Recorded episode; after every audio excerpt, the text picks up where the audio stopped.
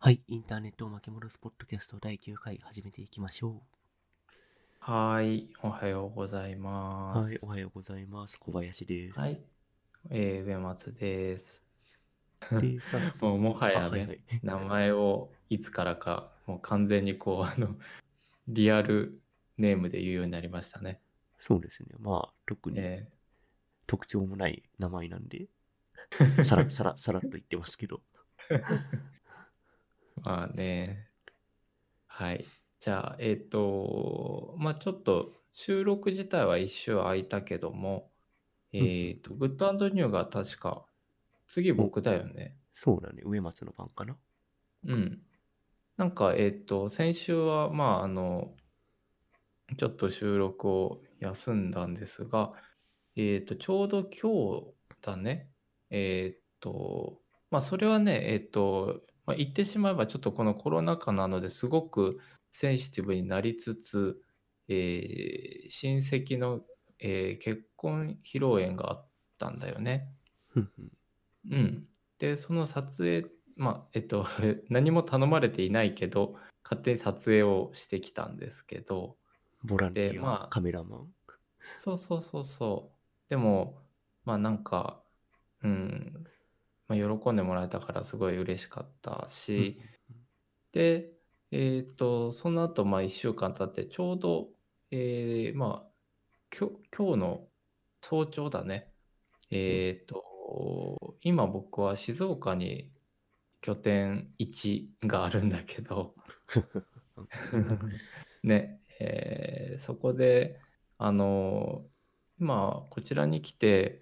結構年数はそこそこ、もうすぐ、えー、ごねんとかかな。もうすぐだね。そんな経つの、うん、ね、早いもので。ですけども、あのー、えー、っと、いわゆる、あの、まあ、静岡といえば、皆さんご存知の通り、お茶ってすごい有名なんですけども、うん、お茶のイメージしかないぐらいの。そうでなんか今日は、まあ、あの結論から言うとそのお茶の、えー、市場というかあの卸だね、卸というかあの競りですね、うん、うん、に行ってきました。築地市場みたいなお茶が並んでる。そうだね、えー、っとの築地のなんて言ったらいいかな、あのいわゆるえーなんだろう、できたばかりの茶葉を、えー、せあの競り師の人がいてで、えー、茶の茶を売る人たちがいてでこうあのい、えー、価格交渉をしながらどんどん売れていくっていうような。なんか競りのイメージはマグロの競りのイメージが強いけど、うん、そんな空気感なの。そうそうそう、だからさ僕も初めて見たんだけどね、えー、なんかうん今ちょっと写真を送らせてもらいましたが、ディスコードで写真が送られてきた。そうこれはまああの終わりのあたりなんでちょっと人も少ないんだけどね、うん、うん、なんかこんな感じでと言って、これは音声の収録なので伝わらないんだけど本当にザ・セリっていう感じでしょ。ああ確かに昔のさ東証みたいなさ感じも若干ありますけどもああ本当だ、番号が書いてあって値段が書いてあるのか、うん、でどれを買う、そうそうそう、どれに値段をかけるかっていうのはここで行われるわけね。うん、うん、でねあのほら東証とかって昔あの手であの価格の指示とか出してたじゃないですか。うんうん、あれがえー、っと茶業はであのソロ版でやってましたね。もうソロ版で。うん。大きいソロ版でやってました。ああソロ版を見せてこの値段でやりますっていうのを言ってるってこと？そうそうそうそう。でなんかあのなんだろうそのえー、っとまあその仲介する人がいてで生産者の人とまあ、がその価格を飲めるかっていうのをこう無言でそろばんで提示されてでいや俺はこれは嫌だってなった場合はそのそろばんを叩き直してでこれでって言って戻ってっていうのの繰り返し。おー、すごい世界観だなそこ。うん。で、なんだろう、その仲介する人はもうそのそろばんを、まあ、なんか他と、まあ、いわゆるその今年の相場みたいなものを勘案してある程度サジェスションはするけど、でもやっぱりいやこれでは売れないってなった場合には、えー、その、えー、生産者の人の価格を仲介する人に持っていって、で仲介する人も折れることもあったりして、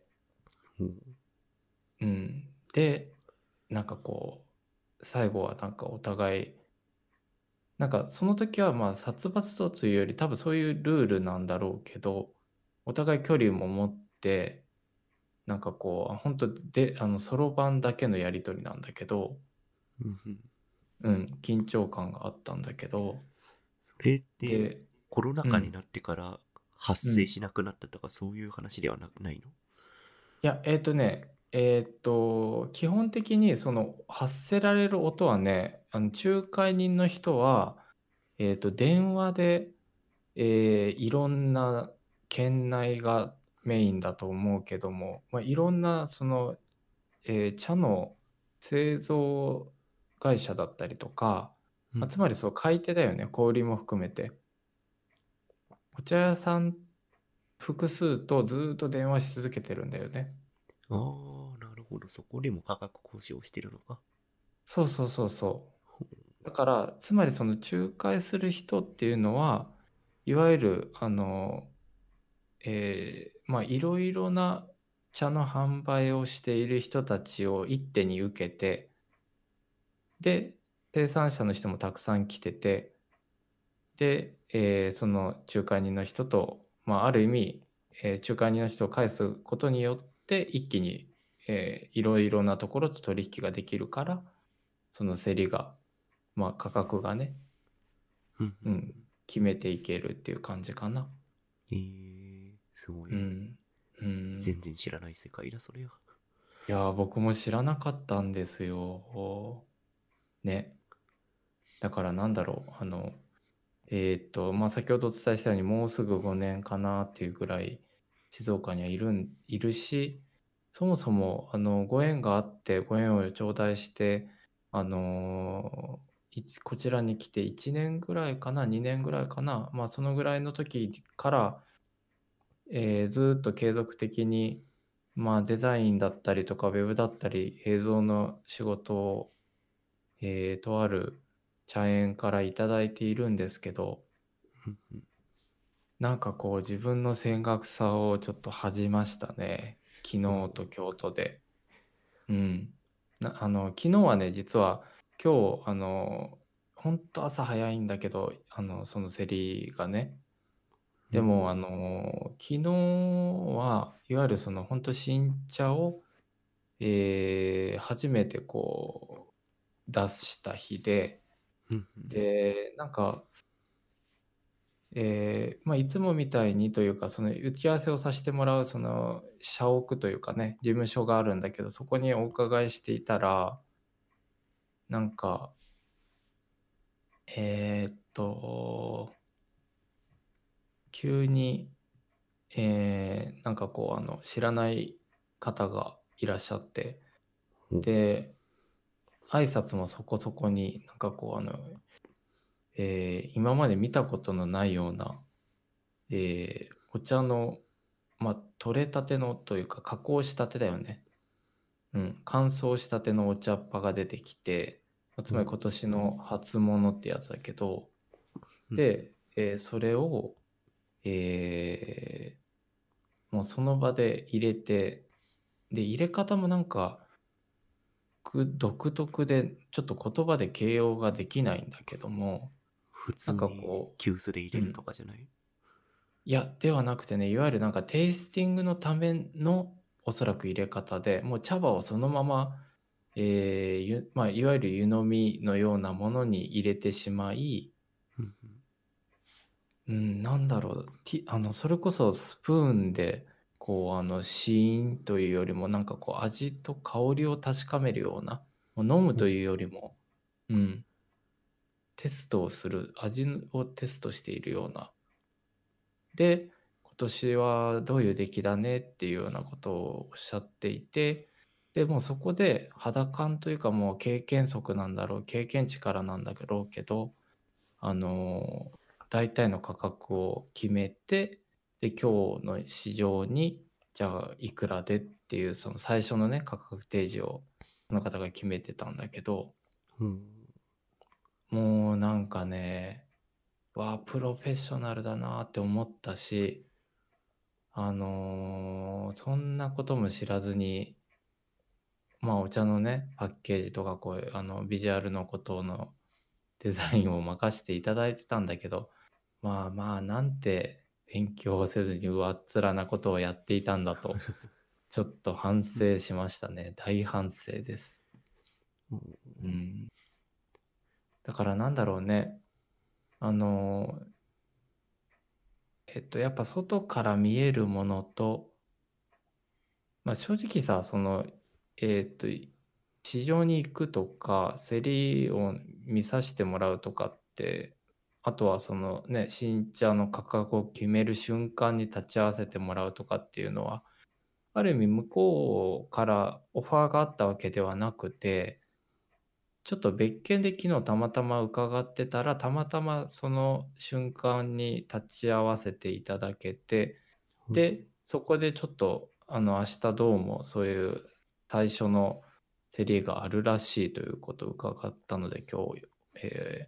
ー、よかったらあのちょっと伺わせてくださいということでえっとお願いして行かしてもらったんだけど、うん、うん、なんかね、あのえっとやっぱりクライアントワークっていう形で受けてきちゃってたんだなっていう部分で、そのクライアントワークという意味合いが、その受発注っていう、まあ、えー、結構ほらウェブもねカピの分野もそうだと思うけど、あの、うん、うんとクライアントっていうね、えー、仕事の発注者がいて、で、えー、僕らが何かしらね、ビジュアライズだったりプログラム書いたりとかっていうことがをするっていうのが仕事の、まあ、大まかな流れだと思うんだけど、うんうん、でその中で当然相手のねクライアントさんのニーズを汲み取ろうっていう努力はするけど、まあ向こうから提示された資料だったりとか、えー、あとは、まあ、営業さんが作ってくれた、まあえー、作ってくれたりとか、まあ、そもそも開示されてたりとかする、えー、営業、まあ、企業の情報だったりとかね、営業状況、あの経営状況だったりとか販促状況だったりとかっていうものを参考にしたりすることもあるけど、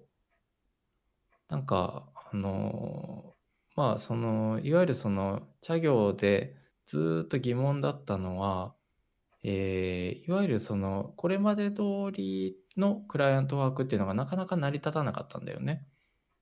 うん、これまで通りの。うん、それはどういうことかっていうと、例えばじゃあ、 あの仕様書を出してくださいとか、どういう感じで作りますかとかっていうコミュニケーションを取った上で、こちらもある程度こんな感じで作りますって、例えばあの動画だったら絵コンテ書いてとかってね、うん、うん、でじゃあこれならいくらで、えー、発注お願いしますってなって、初めて、まあ、実製作入ったりとか、まあ、まあもちろん修正とか多々あるけども、まあ、なんかそういう流れだったんだけど、えー、っと基本的になんかその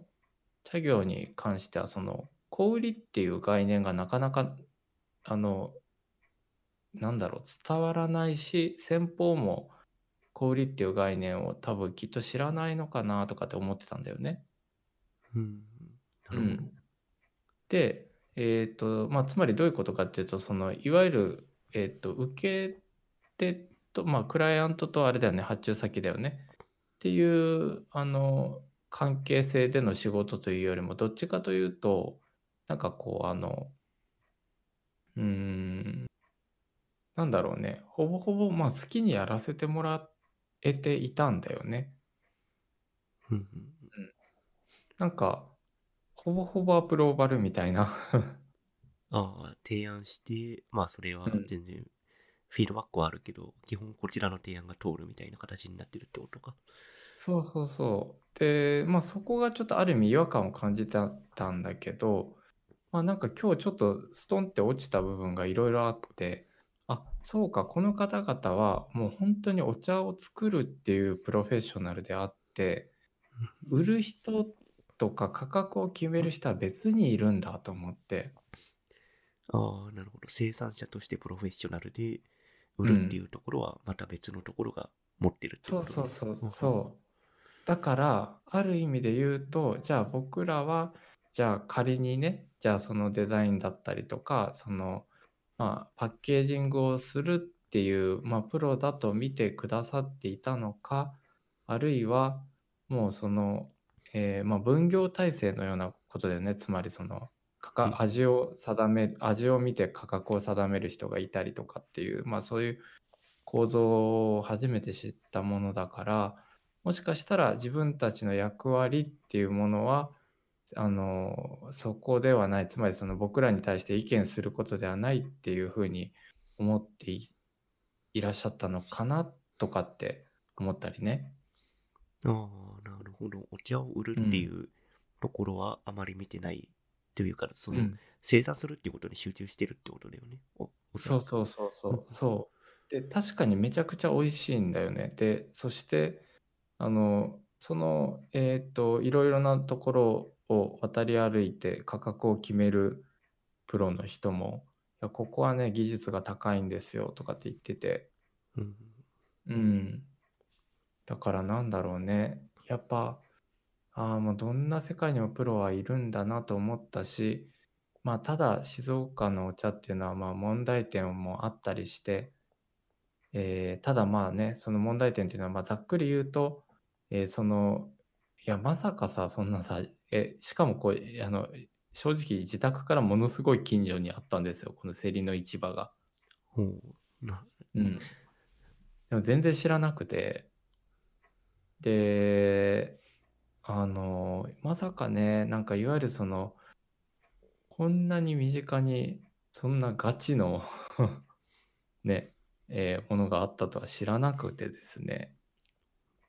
まあ正直あの今の仕事で仕事というか本職の方で、えー、まあ今住んでる町の、えーまあ、魅力をねビジュアライズしていくっていうようなこともにも携わらせてもらっているんだけど、まあ、本当になんかこう上っ面というかあの何にも知らない状態でそんなことをやろうとしてたんだなと思って、ちょっと本当になんかあのそのお茶のあのねお仕事ももちろんだけど、まあそのデザイン業をやるっていう向き合い方自体に対してかなり、まあ、デザインというクリエイティブ業だね、だいぶ反省をしました、うんうん、もうちょっといろいろ知らないといけないと思ったわけですね。そうでかつやっぱなんかその一遍一遍を見ててもダメだし、まあ正直忙しさにかまけててもダメだなって思いましたね、うん、なんかその、うん、市場に市場というか市場に行くとかあのその新茶の価格を決める瞬間を見るとかっていうのは直接的にあのこちらの利益につながるわけではないんだよね、金額金銭的な意味での、うん、まあ、うん、でも経験値だよねそれは。そうそうそうおっしゃる通りで、なんかそれこそちょっとねあの前回聞いてくださった方は分かると思うけど、まあ先週カッピがほらあの安野さんのねあのあグッドアンドニューで紹介してる、そうそうそう、うん、安野秀明さんのあのえー、っとようこそ先輩を紹介してくれて、これはあの面白かったよっていうことで僕もその後拝見させてもらったんだけど、うんまあ、あれもさある意味なんかそのねえー、例えばエヴァンゲリオンのファンとしてというか、まあ、あの庵野さんのファンとしてとかってなったら全編見ない人もいらっしゃると思うんだよね、もしかしたら。うん、まあ確かに庵野さんのコメントのところだけ聞きたいっていう需要はあるかもしれないね。そうそう。だってまあようこそ先輩って、まあ、あのご存知の方はあのね、えー、もう承知のことと思いますけど、あのまあその著名になったというか活躍されている方が自分の母校に行ってで、まあ主には自分の専門分野のことをまあ、生徒さんたちに伝えるっていう番組なんだけど、まあその生徒の人たちは、まあ、ある意味ではあのその当人ではないからね、あの庵野さんではないから、うん、もしかしたらその、ね、YouTube とか、まあ、あのインターネットのメディアだと飼育ができちゃうので、あの、まあ、いわゆるまとめてサイト的にね、こうあの簡便的にえー、ダイジェストで見たいっていう人ももしかしたらいるかもしれないんだけど、うん、でもまああの番組もねよんじゅっぷん近くの尺があったけど、それやっぱ通してみないと意味がないなって個人的には思ってうん、それはなんかその庵野さんが言葉とか何かを発していないシーンであったとしても、その生徒たちの反応とか、じゃあ、まあ、彼はアニメーションを作っていて、でその、えーと、アニメーションの講義、講義というか授業か、授業をしていたんだけど、その一人一人の生徒が取り組む前の表情と取り組んでいる時と、その初めて上映をした後の表情とかっていうのは、まあ、まず全然違ったりしてね。うん、そうだね。うん。なんかそういった部分も含めると非言語的なね、コミュニケーションとも言えるかもしれないけど、かなりその、うん、まあ本質的って言っていいのか分かりませんけど、なんかこう深掘りというか、あのもと物事をなんかあのしっかりと受け止めるためには、やっぱりなんかその答えであろうところにいきなりたどり着いて受けてしまうのが今の世の中だけど、そこだけだと多分弱いし、そこの答えには誰でもたどり着けるからオリジナリティも生まれないのかなっていうことをちょっと、えー、庵野さんからのお茶のいろいろなどで感じましたね。うん、うん、まあ何か物事というかコンテンツを見るときに、うん、多分自分が見たいところだけじゃなくて、うん、絶対見ないと分からんことは多いよねっていう話かな。そうだね。だからまあそれこそさ、あのー、カピが一番そこは詳しいと思うけど、なんかほらあのじゃあ例えばじゃあ、えーと、どこどこで火事がありましたとかっていう、まあ、報道があったとして、うんうん、それはもうあの下手な話もういっぷんとかね、そのぐらいで要点は伝わるじゃないですか。うん、まあそうですね。うん、ああそっか火事あったんだとかね、まああのあ亡くなった人いなくてよかったとか、あのまあいろいろあの事件等事故等によって感じることはいろいろあるけど、でもうーん例えば書籍だよね、うんおはいはい、で特にとりわけ小説とかってなるともうそれこそあれじゃない、映像と一緒でこうあの美味しいとこ取りができなくないですかね。うんまあそうですね、テキストコンテンツは全部読まないと全体像はつかめないんで、うんうんうん、で確かに今動画コンテンツとか割と消費されつつある世の中ですけど、うん、なんか小説なんだろう、動画コンテンツはそうさっきからえっとシークバーっていう言葉が出てるけど、うん、なんかすごい消費はしやすいんですよね、時間的にすごい効率よく消費はできる、うん、例えば最近だとネットフリックスに 見, 見たらいつの間にかなんか いってんご 倍速みたいな、うん、あの 倍, 倍速再生が機能がついてたんですけど、うんうん、まあそんな倍速再生ができたりとかで、まあ、あとは、うん、うーんとまあ YouTube とかだとコメントで何分何秒っていうリンクを貼るとそのところに飛べるみたいな機能があったりするけど、うんうん、そうそうそうチャプ、チャプターってやつかな、うんうん、でまあチャプター化して、まあ、コンテンツが見やすくなるっていう、うん、まあ、メリットはいくつかあるんですが、うんうん、まあなんか、うん、小説みたいなコンテンツの消費の仕方も大事だよねって自分は思ってるかな。うん、うーんそうだよね。なんか僕もさ、あの今でも鮮明に覚えてるんですけど、ただしあの名前忘れてしまったので保管いただきたいんだが、うん、あのなんか僕はもともとその小説とかっていうものにあまり接点がなかったから、あれはもう本当中学の時だったと思うけど、カッピーなんか面白いの教えてって言って一冊を教えてもらったのがあったんだよね。えー、っと、うん、中学中学中学か、多分きっと中学だね。中学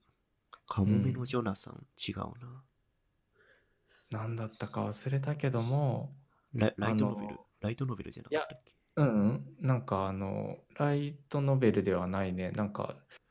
本、大きい本が単行本になったものだったかな。なんか忘れたけど、うん、あの初めて僕全編読んだ小説っていうのがそれだったんですよね、うん、で正直さっきカッペが言ってくれたように、あのそれから僕がその動画に対して述べたように、あの最初意味わかんなかったの正直、うん、えこれはどうといつ終わるんだみたいな、今これはどこにいてどこに向かおうとしていていつ終わるんだみたいな、どのように終わるかもよくわからんみたいな。でも面白いって言ってたし、まあ、実際、まあ、読めてるしちょっと続けてみたんだけど、うん、そしたらなんかうんあのー、やっぱある程度っていうかもう本当に終わりかけだよねあたりで、なんかもう比較的僕あのテキストの情報ってこう興味ないことって頭に入ってないはずなんだけど、特に僕ってそういう感じなんだけどでもなんかこうあのバーってその前までにとか、あるいはいっかげつとかかけて時間読んであ時間かけて読んでたから、かなり時間軸としてはもう忘れてていいぐらいのことが鮮明に思い返されてきて、あ、あの時のあの登場人物のあの言動がここにつながっているのかとかね、うん、なんかあのうんまあ全てなんかこう回収っていう言い方あんましたくないけど、あのつながっていったんだよね話が。うん、まあ小説の構造的にそういうのは多いよね、うん、伏線回収を最後の方にするっていう。うんうんうん。でなんかしかもさ、その伏線回収をえ特に映画とかでなんかこうあの俺はこれだけ回収したじゃないけどさあのあれがあのあそこにつながるわけねふーんみたいなさ、あの伏線分かってる風に言う人って意外といると思うんだけど、うんうん、なんかあの僕はそのそもそもそういう伏線を張るとかっていうような作り方があるとか、それを回収すべきっていうある、ある一定のねあの空気感があるっていうのもその何年後何十年とか後に知ったんだけど、実はうんまあその時はシンプルにその伏線とかっていう言葉も概念も知らないままあの読んでて、とにかく話がバババババってこうなんかあの全てあの結論に帰結していたっていう帰結していったっていうそのあの体験はすごい面白かったんだよね。うん、うん、でまあ書籍名は忘れてしまいましたけどでまあでもまあなんかとにかくあそうかカッピが言ってたその小説が面白いってもしかしてこういうことなのかなって、僕はなんか比較的ねなんかその当時から新聞とかそのあのあの政治経済のこととかねなんかその時事ネタとかはだいぶよくアクセスしていた方だったと思うんだけど、あのそういうように時間をかけてじっくり読んで最終的に何かにつながるっていう体験はあれが初めてで、うんうん、でまあなんかそこがもしかしたら言ってしまうとちょっともしかしたらだけど今はちょっと自分で言ってて気づいたかもしれないんだけど今の僕のメインの一応メインになってる仕事につながってるかもしれない気がしてきていて、その小説を読んだ体験がそうそうそうそうそうなんかあれもしかしてあれあれあの一冊もしや変え人生変えたのでは説がちょっと今今急浮上したんだけどめちゃくちゃタイトル気になるな。いやーね、何だったんだろうねあれはまあなんか何が言いたいかっていうとそのうんと起承転結してまあえっ、ー、と言ってしまうとそのうんと実体験でそれこそ直近で言うとねなんかあのそれはあの、まあ、僕研究分野にも身を置かせてもらっているんですけども。まあ、なんかあの結論が出ないこととかいっぱいあって、でなんか論文とか書いてても読んでてもてか書くのはすごい苦手だけどやっぱ書かないといけないから書くし、まあ、書いてたら多分だろうと面白かったりするんだけどね意外と書いてる方は。うん、でそれから全然面白くないものが出来上がるというかクオリティ高いものは書けないんだけど。それでもなんかこうやっぱ手を抜けなかったりね自分なりに、うんうん、でなんかまあえー、っとそのまさかね自分がそのそうでも今本当になんかあの小説一冊読んだっていう体験は多分つながってるなって思ったのはそのなんかその論文もだけどあの一個ちょっと実例を挙げるとねそれこそそのえー、とある助成金の申請のお手伝いをしていてね、うん、それはまあ、 あの言ってしまえばその中小企業を支援する、えー、助成金なんだけどコロナ関連のうーんそうだねコロナはあんま関係ないけどなんか関係したように書いてくださいみたいなあのアドバイスというかなんかあのあのまあまあ言われたけどあのなんかねうんその、まあ、中小企業な、なんだろうあの中小企業の経営状況を見たりとかあとはなんかあの、えー、そういった女性の指導をするっていう方がいらっしゃって、でその方とその僕の、えー、と一緒にやらせていただいている企業の社長さんと、えーまあ、こういう申請書書いたんですけどどうですかって言ってあの意見を伺いに行ったんだけど、うん、なんかその方はもうあの全編読まずにもうなんかあのえー、と各センテンスごとになんか突っ込んでくるんだよね。この書き方はダメですねとかあとこんなあの予算計画だと落とされますよとかっていうアドバイスだったんだけどいやちょっと待ってくださいみたいなあの こ, こちらは本当に初めて書いているのであのすいませんあのえっ、ー、と一回一回全体のグランドデザイン見ていただいてからご指導いただけませんかってちょっと思わず言ってしまったんですけどねうんあくまでも予算についてもそれはあの分からないて分からない中であの原価ベースであのいろいろ勘案せずにとにかくシンプルにまずは載せてるんですってだってメモ書き程度でもいいから書いてきてくださいっていう話でしたよねっていうことをちょっと思わず言ってしまったんですけどメモ書き渡したらめっちゃ突っ込まれたって話そうそうそうメモ書き渡したらなんかこの言い回しは落とされますねとか怪しいですねみたいなコロナに影響コロナの影響を受けてますって書いてくださいとかってなんかめっちゃ言われてしまいおうんでまあなんかそこで感じたのはなんかうーんその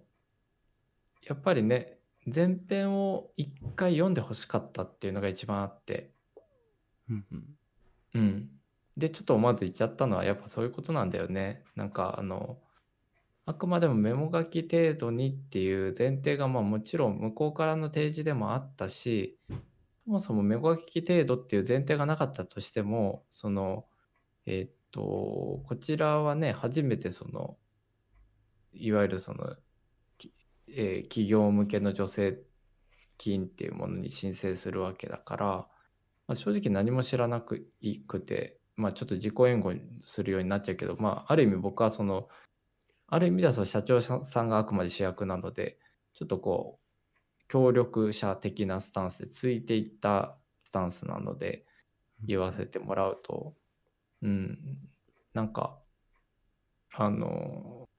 まあ本当はあくまでも、えー、知らない人っていう体のはずなんだよね。うん、でなんかその時になんかすごい感じたのは。えー、なんかその一期一会その上げ足取るような感じで言われてしまったので、いやそこじゃなくてあの一回全部本当さっきも言ったけど一回全部読んでもらって、でここを例えばじゃあ こ, こういう順番に構成し直してここを削ってくださいとか、ここをもう少し強く、えー、押した方がいいと思いますとかで、なんかそういうよう な, なんかあの全体をグランドデザインを見てもらった上でのアドバイスをしてもらいたかったのだがみたいなあの気持ちはすごいありまして、つまりなんかそのあの感じたのはなんかテクニックとしてね、お金をなんかいかにこう審査員をにいい印象を覚えてもらうか、落とされないようにするか、怪しまれないようにするかみたいなハウトゥーのあの伝授を受けたんですけど、というかそれを伝えられようとあの発言なさっていたのかなって思うんだけど、うん、だ, うん、だとしてもなんか少なくともその企業を支援するっていうまあそのねベースのコンセプトからしたら、まあなんかビジョンとかっていう部分を見てほしいよねっていうのが個人的な気持ちで、うーん、まあでもその方はなんだろう、うん、さっきも言ったけどし審査員を。をの審査を通過するためにアドバイスをしてくれてるわけだよね、うん、そうやけどさ、なんだろうあの結果あれってずっこけちゃったのがなんかあのえっと結論から言うとえっとウェブ周りのことを僕がお手伝いしますで、えっとそれ以外のことは社長さんがやりますっていう話だったのね、うんで、ウェブ周りのことは、まあ、僕がいろいろなんかフィルフィルメントを使いますとか、なんか エーダブリューエス 使いますとか、まあ、なんかいろいろ一応書くわけですよ。だってメモ書きなんだもん。はいはい。そしたらね、なんかこんなかっこいいような横文字を使わないでくださいとか言われて、いや、そこじゃないんですが、つって。だって、あの、これはあくまでもあの先方に提出する体で書いてなくて、それは、そんな専門用語が先方に伝わらないことは僕もひゃくも承知でって言って、うん。まあ、メモ書きだ、メモ書きだから エーダブリューエス って書いてるだけって話だよね。そうそうそう。で、なんかフィルフィルメントってあの何ですかみたいなこと言われて、いや、あの、えっと、倉庫のまかしのようなもので、それはね、みたいな。ここに書く必要があるんですか、いやそれを言われてしまうとみたいな、じゃあビジネスプランは僕はじゃあどう説明すればいいんですかねみたいなだからなんかうーんちょっとあのまあ総じて今回言いたかったのはやっぱなんかそのある意味さその茶業のあのね今朝とか昨日伺わせてもらったのもまあ偶然だったとはいえ自分であのノックさせてもらってで先方が受け入れてくださってで拝見させていただいて初めて分かったことがたくさんあって、でちょっと自分があまりにも部分的にしか物事見てなかったことを僕もものすごい反省したんだけど、でもなんかその助成金通すにしてもうーんなんか通すことありきになってるなってすごい感じちゃったんだよね。うん、まあそれはそうなんじゃないいやまあなんだろう通さないともちろんいけないんだけど、そのうんでもなんかもうでっち上げてくださいぐらいのことをまあ言ってしまうと言ってたんだよね。あの向こうに向こうの人をいい気にさせてくださいみたいな、もうあのそれはもう引用ですけど完全に、うん、いい気にさせないと落とされるのでみたいな、いやそりゃね気持ちはわかるけどねみたいな、だったらねそんな正直そんなあの大きくない女性やでもうあの自己資本でやるよみたいな気持ちになっちゃうよね。うん、まあ助成金の金額とか聞いてないから分かんないけど、あえっとねぶっちゃけねあのあのひゃくもいかないしです。ああなるほどもっともっともっと少ないです。ぶっちゃけあのマックスでごじゅうとかです。ああ、うん、なるほど。だからさ正直そこに魂を売ってそれでなんかこう自分の信念を曲げながらなんかよくわからないお膳立てをし続けるしないといけない、つまりその報告書とかもあげないといけないんだよね。うんうん、なんかその進路を考えたらいやごじゅうだったら自分で用意するよみたいな気持ちになってしまいましたね。なんか稼働するコストの方が助成金通すために稼働するコストの方が高い気がした今聞いたら。そうそうそうそうおっしゃる通りだからさなんか正直ねなんかあの確かにその助成金を通すために必要なことっていうのはもちろんあると思うんだけど、そもそもじゃあこの助成金にえー、っとじゃあそのごじゅうの助成金に応募して得られるベネフィットってあるいはそこにすがらないといけない人ってうーんちょっとなんか僕が思ってしまったのはそのまあある意味そのね診断というかアドバイスをする人の言ってることを忠実に守って申請をした人しかきっと降りないはずでその助成金は、うん、となるとどういうことが起こるかっていうとそのビジネスはもうその各事業者さんのものではないんだよね、うん、なんというかあの主体がその審査員の人たちというかさそちらの人たちにいやごじゅうまん円いただいたのでっていうことでこう成果を報告するとかね。ああなるほど、うん、そっかその助成金もらうためにこういうビジネスやりますって言ってるから結局、うん、ビジネスのビジョンとかの主体はそっち側に移っちゃってるってことか。そうそうそうでまあ変な話そのじゃあ通そうと思うためにその一語一句修正して修正してってやってるうちにどんどんどんどんどんどんどんどん自分たちのやりたかったこととか求めているビジョンっていうのが崩れていくんだよねうん崩れるっていうよりもずれていくんだよね。うんだからなんかまあねちょっと舵取りが難しいけどうん個人的にはまあ一応僕にね決める権利はないので社長さん頑張るって言ってたから、まあ、今年はやってみてもいいけど次年度以降は自己資本でいいよねっていうきあの気持ちにもうすでになっていますけどね。はあ、なるほど、うんうん、い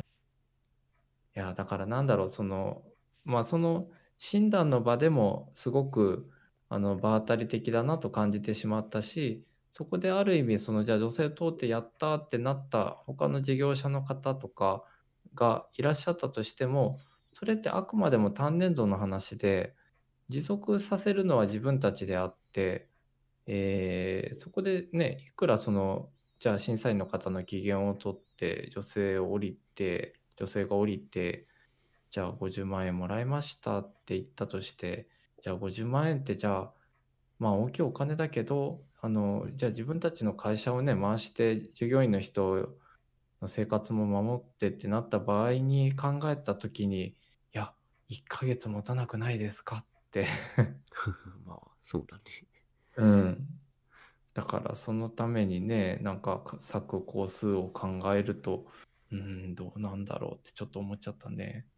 うんうんなんかまあつまりそのそこに仮にまあ、まあ僕らもね一回乗っかろうとしていますけど乗っかり続けるのもすごい危険だなって思ったので、つまりその助成金ありきのビジネスというかね、うん、うん、一回乗っかるとこれもしかして抜け出せなくなるのではっていうようなことをちょっと考えたりとかね。ああ、そんなドラッグ的な。うん。いや、なんかね、ちらつかされたんですよ。なんか、この女性が通ると、次がありますとかで、次は、なんかもう少し枠が大きくてとかっていうことを言われるんだけどね。うん。うん、で、きっとまたそれは、そね、額が大きいからまた求められるあるべきも姿っていうものもきっとある程度フォーマットがあるはずで、うん、なんか変な話じゃあね、あのウェブ周りのことをなんか エーピーアイ であのこういうこういうこれとこれを使ってこの エーピーアイ を使ってこういうあの イーシー 作ろうと思ってますみたいな、いやなんかどういう イーシー サイト作りたいんですかって言われたからね、うんはいはいうん、こういう エーピーアイ 使ってこういうの作りたいですみたいなこと言ったらハテナマークがいっぱい浮かんでたんだけど、まあそれはあのそれはそういう話であって、あくまでもそれはそのバックっていうかそのね僕らが分かってればいい話じゃない。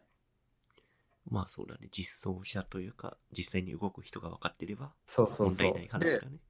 そうそうでそれをあのある意味そのなんだろう、そのよくわからない人にいちいち翻訳する工数はあのかけたくないんだよね僕は。うん、うん、だってあの開発 し, してたいもん。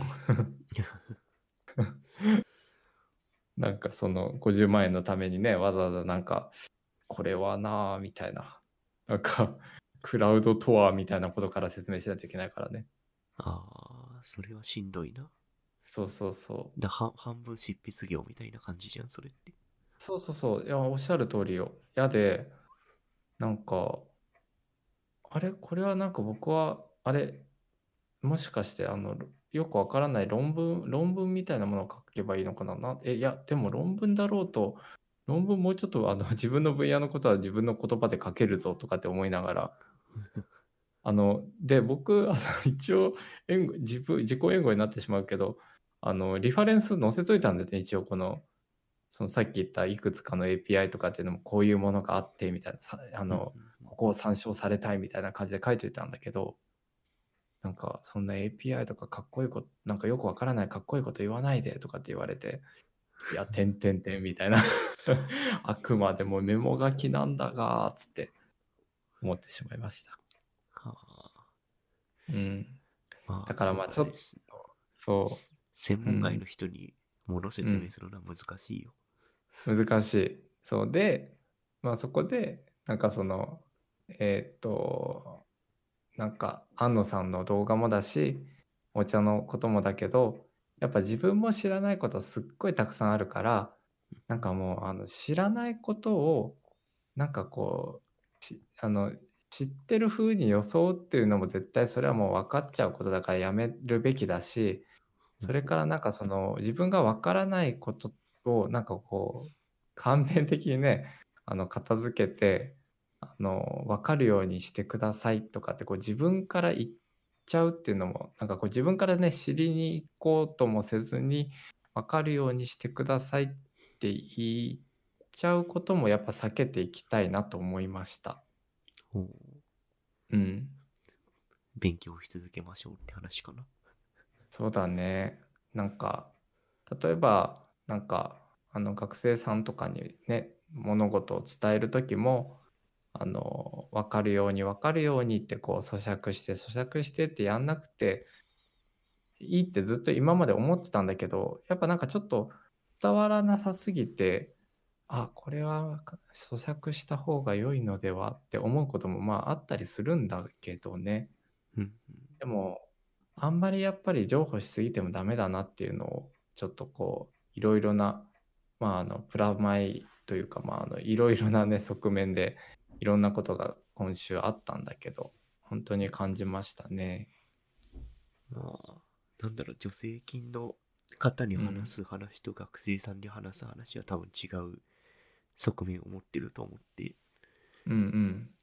で、まあ、学生さんに話すときは情報というかテクニカルタームは割と気軽に使っちゃっていいんじゃないのかなと思ったけど。あ、そうそう、あのねえっとねごめん、えっと補足すると、その例えばさ「How to」の部分はあの簡便的にまずは入り口からね興味持ってもらってとかで、そこから自主的にある程度伸びてくる子をフォローしていくっていうのは変わらないんだけど、まあ、つまりその、えー、と学生さんの場合は、えー、といわゆるその学問的な部分を伝えるときに、専門領域の話をするときに、えー、もちろんその説明はするけど、なんかこうあの結構何言ってるか横文字でわからないですみたいなフィードバックがあの返ってくることがあるんだよね、たまに。ウェブの話とかするとね。うん、うん、でもなんかあのそれを一個一個翻訳してたら、もう翻訳するあのなんか用語を伝えるだけの講義になっちゃうからね。そうそうだね。そうそうそう。だからそういう意味での情報はいらないかなっていうニュアンスかな。うん。うん、なんかあの翻訳業で終わってしまうぐらいだったら、あの一回あの結論まで伝えて、でそこからあのじゃあ、 あの一個一個のことについて掘り下げていくとかね。うん、うん、なんかうんちょっとなんか。うん、学生さんに分かるようにってやるとね、まあ、いわゆるその YouTube のおいしいとこ動画みたいになっちゃうんだよね。レビュー動画みたいにね。それこそそのあのチャプターつけてなんかこうあのここがおすすめみたいなさ、うん、じゅっぷんまとめ結論これですみたいな。そうそうそうそう。でなんか再生すると最初にあの盛り上がりどころのダイジェストが出てくるとかね。うん。まあ、ダイジェストはある意味なんかあの見てもらう上で、あのものによってとシーンによってはあってもいい気はするけど、まあ、講義っていうものは一応半期ねで完結する話やで、うん、なんかその一回いっかいの講義で仮に分かんないことがいっぱいあってはてなはてなってなったとしても、そこに一個一個反応してたらやっぱその翻訳大会であの半期終わっちゃうなって思って、うんうん、なんか大学の講義も小説みたいな構成になってるね。あ、そうだね、おっしゃる通り。最初分かんないけど後の方に分かるようになってるっていう、うんうんうんうん、そうそうそう、せやねんな。なんかね、そうでさっき言ったニュアンスはなんか毎回毎回その情報してしまうと自分の軸とか結論を伝えれなくなっちゃうから、一回伝えきれた、切れたと思ったら、まああの一個一個深掘りしてもいいかなって、まあさっきと繰り返しになるけどね、なんか。うん、そんなニュアンスかな。まあなんかカッピーが言うようにそのテクニカル面ではね、もちろんそのあの入り口にいる子に対してはそもそもアドビとはっていうところからねまあまあそうだね、あのそうガーファとはみたいなねうんところから入るけどね。うん、でもさ、なんかあのー、多分まあ今日の話はあの一個一個こうねダイジェストじゃなくて話を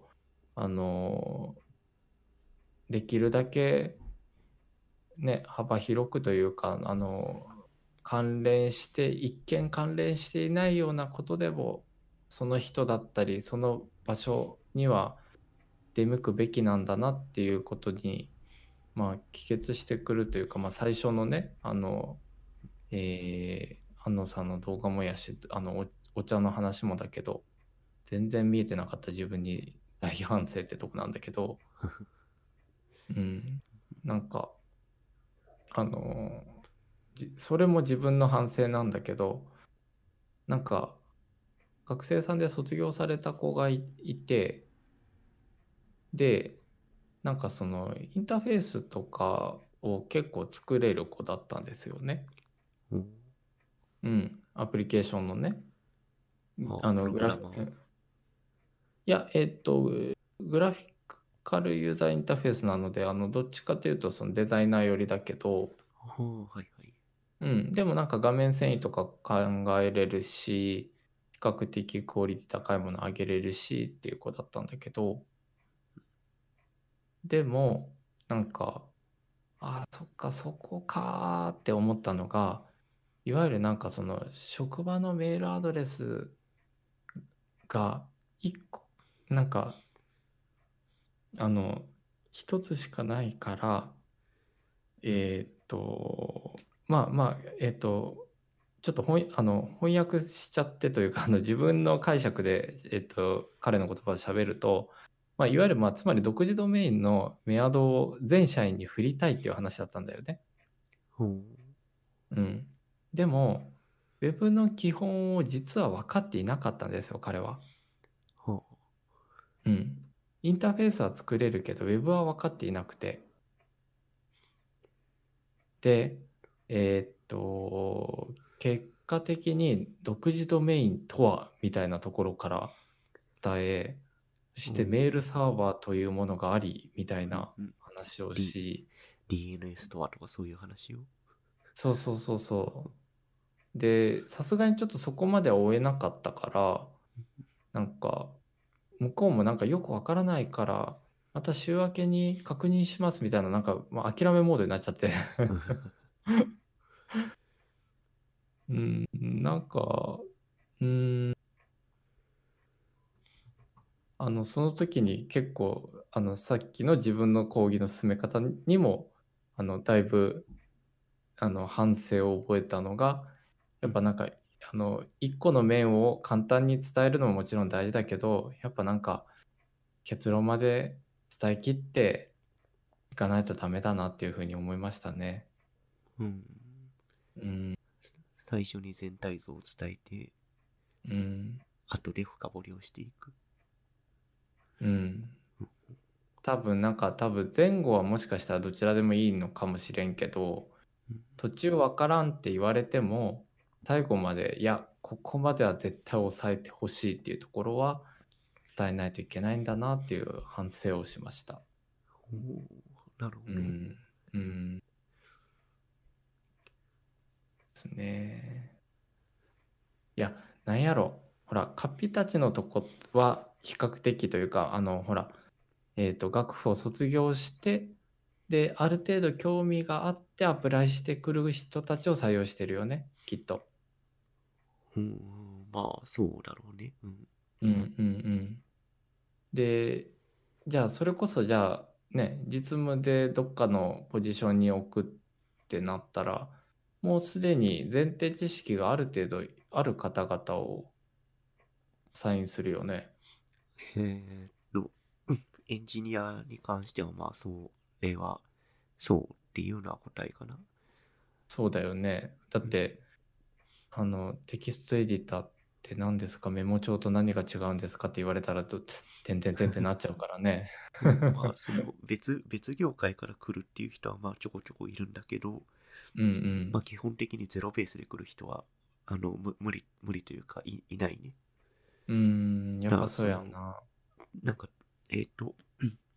えー、なんだっけテ ッ,、えー、とテックキャンプみたいなスクール通って勉強してから、うんうんうん別業界から来るっていう人は何人もいるね。うん、うーんそうかそうかそうか。そうだからねなんかうんちょっと自分の講義のすべ方も勘弁的だったなと、勘弁的というよりもあの譲歩しすぎていたなと、その学生さんのあれ実はこんなにインターフェース表層作れるのに、しかもなんか結構あのえっと、プログラマー勢の人とも一緒に仕事をやったことがあったんですよ。おはいはい。うん、チームでね。でもなんかようわからんままやってたんだろうなーとかって思っちゃってね。うん、まあ、ね、自分の得意分野以外のところは結構キャッチアップが難しいよ、やっぱり。ああ、そうか。いやーでもなんかちょっと責任を感じました。なんかさすがに独自ドメインの概念分かってなかったんかーっつって。そっかーって。うん。思いました。まあ確かに。うん、独自ドメインの概念知らずに、ウェその子はウェブ系なの？いや、今職種は全然違うんだけど、でもまあなんか アイティー にどうも詳しいらしいみたいなポジションは多分社内できっとあるようで、ほううん。だとしたら知っといてほしかったよね。まあ確かに。うん。まあてかある意味なんかそのインターフェース作れたりとか表層の部分は作れちゃうからそのように見られるっていうのも分かるんだよね。うん。だからうーん難しい大変やっぱ一個の講義で伝えれることは限界があるなと思ったし、なんかあの多面的にというかあのうんしっかり一個一個と向き合わないとなって自分もめちゃくちゃ反省しましたといういっしゅうかんでした反省のいっしゅうかん、はい、はいそうですね。まあでもそんなあの尖学な私ですけど、あの受け入れてくださるあの茶業の方々には本当に感謝しております。本当に、うん、なんかね、うんというごめんなさい反省のグッド&ニューの延々とあの延々と反省の弁で終わってしまいましたが来週どうしましょうかそうですね来週か、うん、なんか結構ここ数回は雑談会が多いんで、うんうん、